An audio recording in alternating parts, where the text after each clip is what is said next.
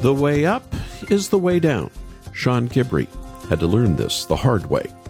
Now a successful owner of a coffee shop in North Dakota, he was one of the biggest meth dealers in his state. What changed?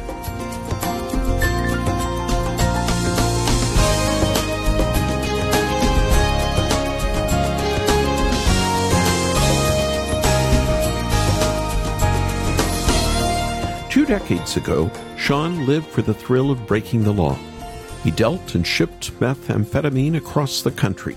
He sold millions of dollars worth of drugs. From his perspective, he was at the top, but he got caught. The arresting officer told Sean that he was being arrested to save him. Sean was skeptical, but in federal prison, chaplains brought a Bible to Sean and spoke with him. And later, he professed faith in Christ. Now out of prison, Sean is running his business and volunteering his time with jail chaplains, seeking to serve inmates as other chaplains served him long ago. When we humble ourselves, Jesus shows up. He is able. He is willing to save. Welcome to Haven Today. I'm Charles Morris, sharing the great story that's all about Jesus here on Wednesday. And the last week and a half, we've been in a series called Revive Us Again. What exactly is a revival? Some churches hold them monthly or biannually. Others wait for decades and never see one. But at the heart, a revival is when God breathes anew upon His church, upon His people, reviving us from stagnation, to blow an ember once again into a fire. Today, we're going to think more about what a revival is, and we'll be joined by two pastors both from the United Kingdom. Revival is not the giving of life to that which is dead, it is the stirring of life in that mm. which is alive in some measure, but perhaps has lost a measure of energy and vigor. God seemed to be everywhere. What was that? Revival! Revival! We just heard the younger voice of Pastor Jeremy Walker from England and then the older voice of Pastor Duncan Campbell from Scotland. Can't you tell by his accent? Jeremy will join us via Zoom, and Duncan, who's with the Lord now, will join us via a documentary on revival. Both of them will provide keen insight into what a revival is. Duncan, seeing one firsthand back in the early 1950s. And then after the program, I want to send you the documentary that he hosted and wrote that's simply called Revival the work of God. This feature length film was shot on location at various places where revival has occurred, and it features many well known pastors and scholars who help retell stories of revival through Christian history. I think it's important to remind ourselves how God has moved in the past so that it will inspire us to pray for revival in the future. So when you call after the program, just ask for the double DVD set of Revival. The number to call is 865 Haven. 865 Haven. Or go to our website, watch the extended trailer of the documentary, and then make your gift there at haventoday.org. Haventoday.org. And now let's open with a song inviting us to come to Jesus and rest in Him. Are you weary, heavy laden? Come and lay your burdens down. Jesus calls you, Jesus draws you, rest in Him. He is gentle, He is lowly, He delights to bring us peace tender shepherd, mighty Savior, rest in Him.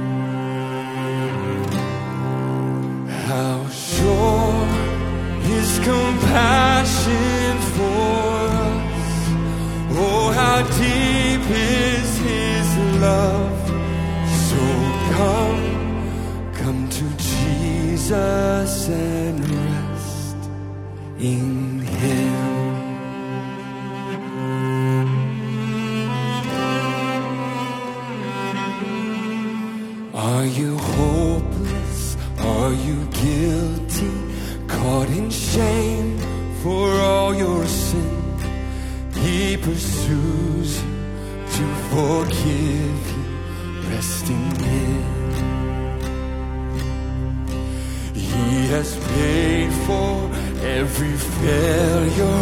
Mercy flows in endless streams. Come and follow. Freedom calls. Rest in Him. How sure His compassion for us. Oh, how deep is His love. So come, come to Jesus and rest in Him. Come to Jesus and rest in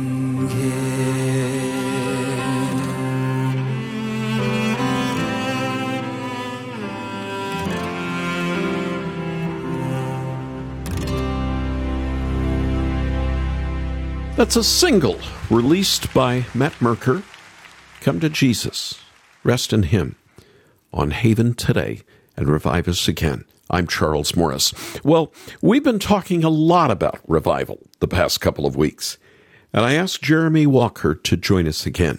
Revival is something that I think every Christian I've ever met yearns for. And yet, I'm going to ask you the question what is revival? The working definition that we've uh, tried to encapsulate and explain in the documentary is that revival is the ordinary work of God, but carried out to an extraordinary degree, uh, perhaps extraordinary pace, extraordinary power. So, in one sense, it is not new. In another, it is wonderfully new.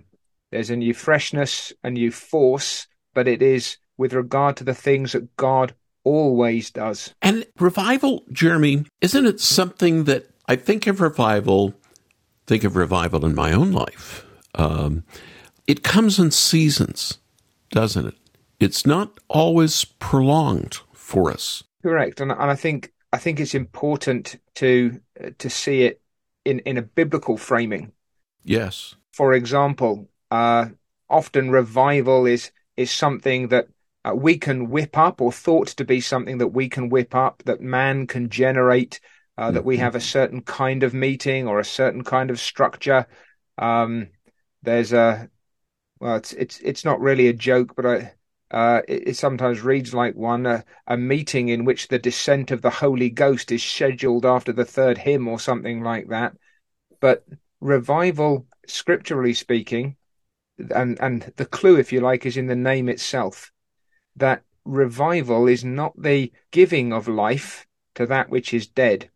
It is the stirring of life in that mm. which is alive in some measure, but perhaps has lost a measure of energy and vigor. So revival is not something that happens to those terrible people out there. Revival is God by his Spirit stirring the hearts of the people of God and the church of Jesus Christ so that the life that they have is uh, enriched, enlivened, intensified. And I must say, we're also, correct me if I'm wrong, you're talking about revival as something that can lead people to Christ, but for those who already know Christ, they can have revival as well. Am I reading you correctly in the way you're taking that? Yeah, I'd I'd, I'd almost put that the, the other way around. Um, okay. So uh-huh. that, uh, as you've mentioned, revival can be seasonal, uh, episodic. Uh, there are some men who, in their ministry, they've known a, a brief period of this kind of unusual, a distinctive heavenly favor. Other men have known it for the entirety of their ministries. Sometimes God works in a particular place or region, and it seems like all the men and churches in that area are, are touched by the same sense of heavenly reality at the same time. But as you've sort of hinted there, Charles, revival begins in the church. Revival is when God, by his Spirit, stirs, enlivens, sometimes rebukes, the Church of Jesus Christ. There's an, a more immediate sense of the presence of God with us. So the preaching comes with unusual power.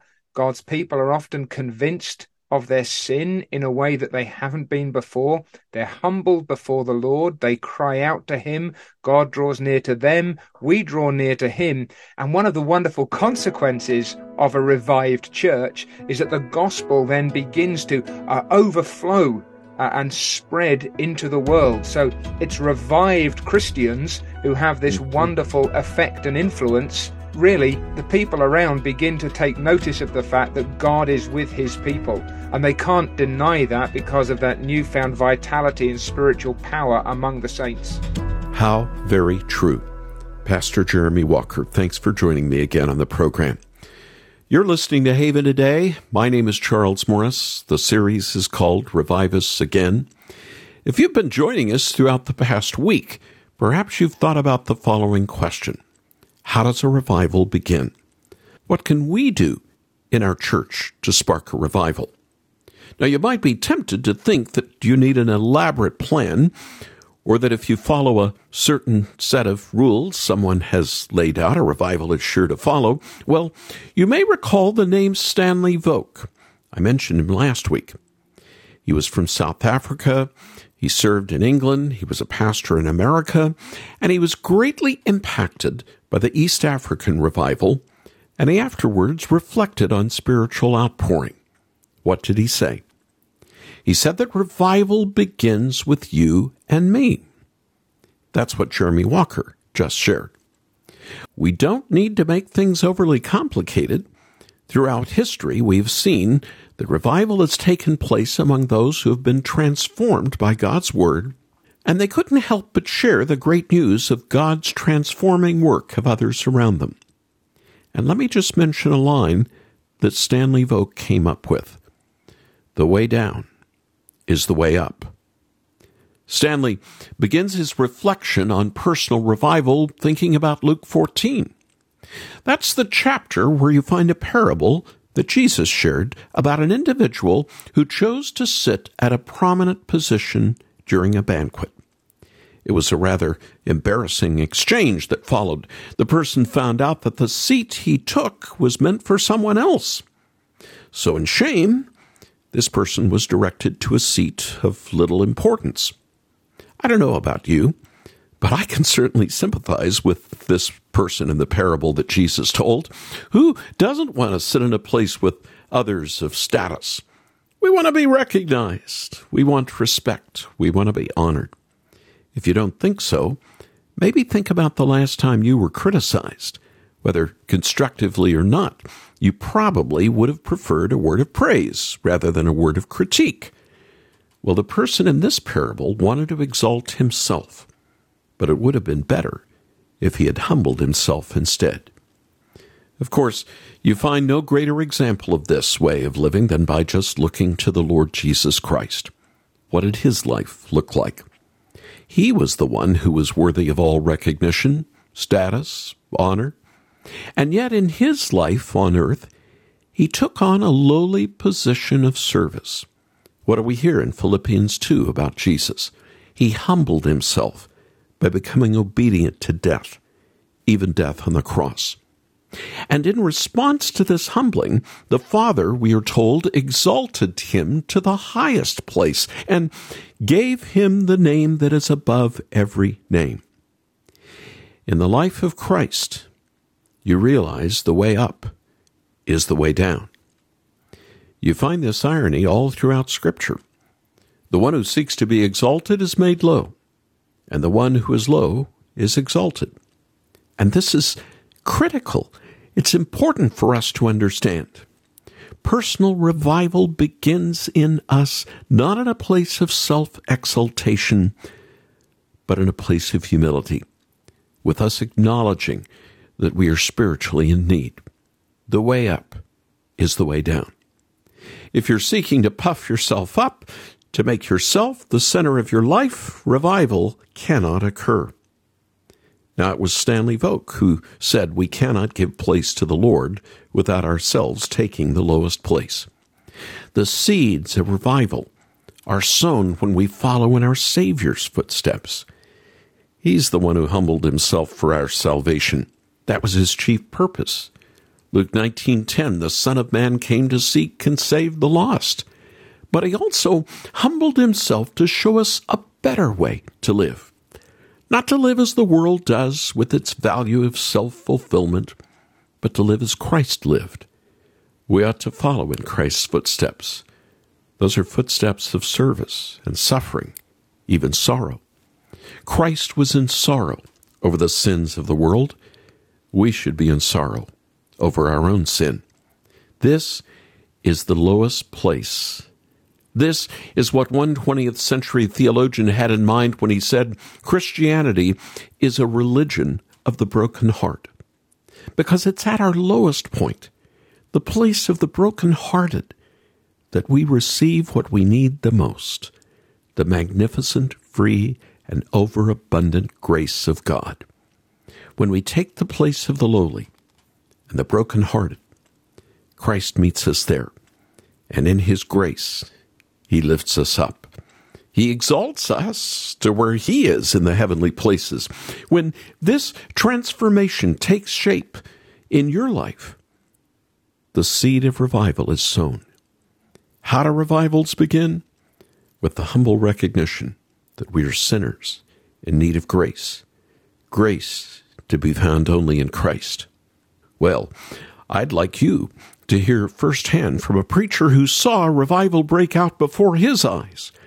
Duncan Campbell was invited to preach in a small Scottish place, the Isle of Lewis, in 1949. I want you to listen to what he experienced in his own voice as featured on the revival documentary that we have for you. I went uh, at the invitation of one parish minister for ten days, but God kept me there for three years. I was met at the pier by the minister and two of his office bearers. Just as I stepped off the boat, an old elder came over to me and faced me with this question, Mr. Campbell, are you walking with God? Oh, here were men who meant business. Men were afraid that a strange hand would touch the ark. Well, I was glad to be able to say, well, I think I can say this, that I hear God. The dear man looked at me and said, Well, if you fear God, that will do. And I went to the door, and there must have been a congregation of between six and seven hundred people gathered round the church. This dear man stood at the door and suggested that we might sing a psalm. When Zion's bondage God turned back, as men that dreamed were we, then filled with laughter was our mouth, our tongue with melody. And they sang and they sang and they sang, and in the midst of it I could hear the cry of the penitent. I could hear men crying to God for mercy. And I turned to the elder and said, I think we had better open the doors again and let them in. And within a matter of minutes, the church was crowded at a quarter to twelve. From village and hamlet, the people came. Were you to ask some of them today, what was it that moved you? They couldn't tell you. Only that they were moved by a power that they could not explain, and the power was such as to give them to understand and see that they were hell deserving sinners. And of course, the only place they could think of where they might find help was at the church. There was a dance in progress that night, and while this young man was praying in the aisle, the power of God moved into that dance. And the young people, over a hundred of them, fled from the dance as though fleeing from a plague. And they made for the church. And when I endeavored to get up into the pulpit, I found the way blocked with young people who had been at the dance. When I went into the pulpit, I found a young woman, a graduate of Aberdeen University. And she's lying on the floor of the pulpit crying, Is there mercy for me? Is there mercy for me? Is there mercy for me? God was at work. Well, that meeting continued until four o'clock in the morning. God seemed to be everywhere. What was that?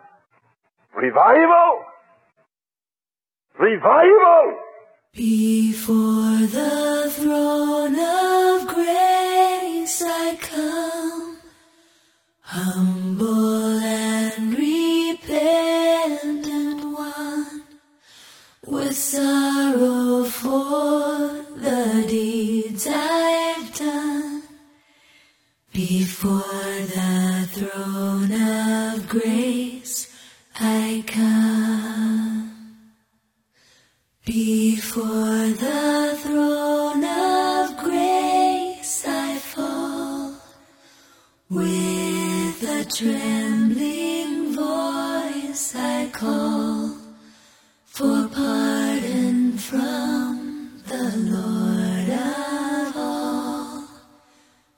Before the throne of grace I fall.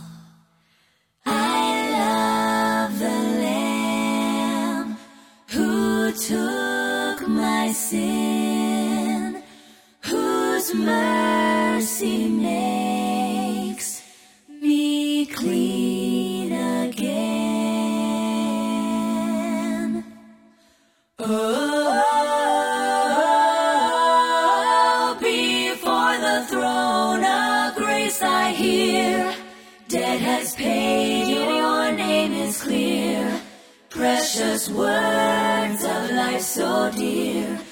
Before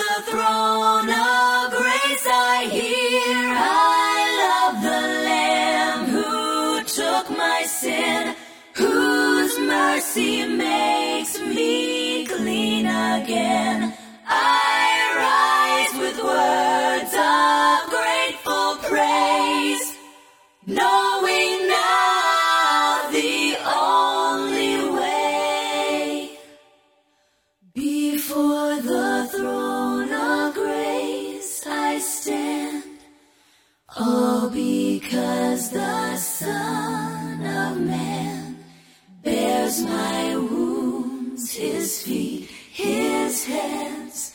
Before the throne of grace I stand. I stand.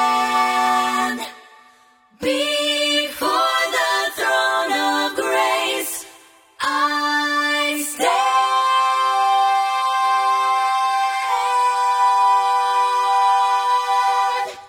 Point of Grace. That's a group that's been around for a long time before the throne of grace on this Haven today called Revive Us Again. And you just heard the voice of the late Reverend Duncan Campbell talking about the revival that he was part of on the Isle of Lewis in Scotland from 1949 to about 1952. Powerful to hear, and yet I so appreciate his humble heart. He was quick to say he didn't bring revival there. God was already working, and he was only a vessel of mercy. Now, that's just one of many revival stories that you'll learn about in the new documentary called Revival The Work of God. I think the more we know of how God has worked in the past, it'll inspire us to pray today that He would send revival today. Now, this feature length film walks you through the history of some of the greatest revivals of all time. As you watch, I think you will be blessed to see that God moves in big ways in your life, in your church, in towns, and even nations. You just need to call us right now. And I ask for you to make a gift to this listener supported ministry, which helps us keep sharing the good news of Jesus. And as our thanks, we'll send you the double DVD called Revival God at Work.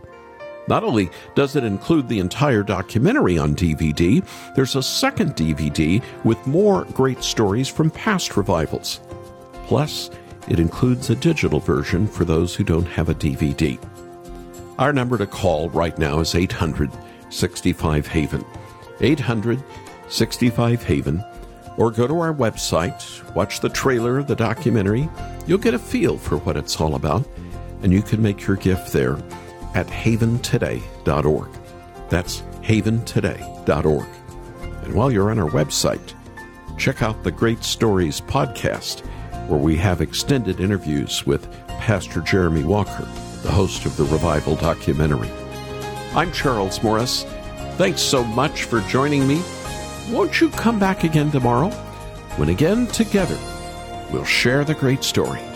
It's all about Jesus here on Haven today.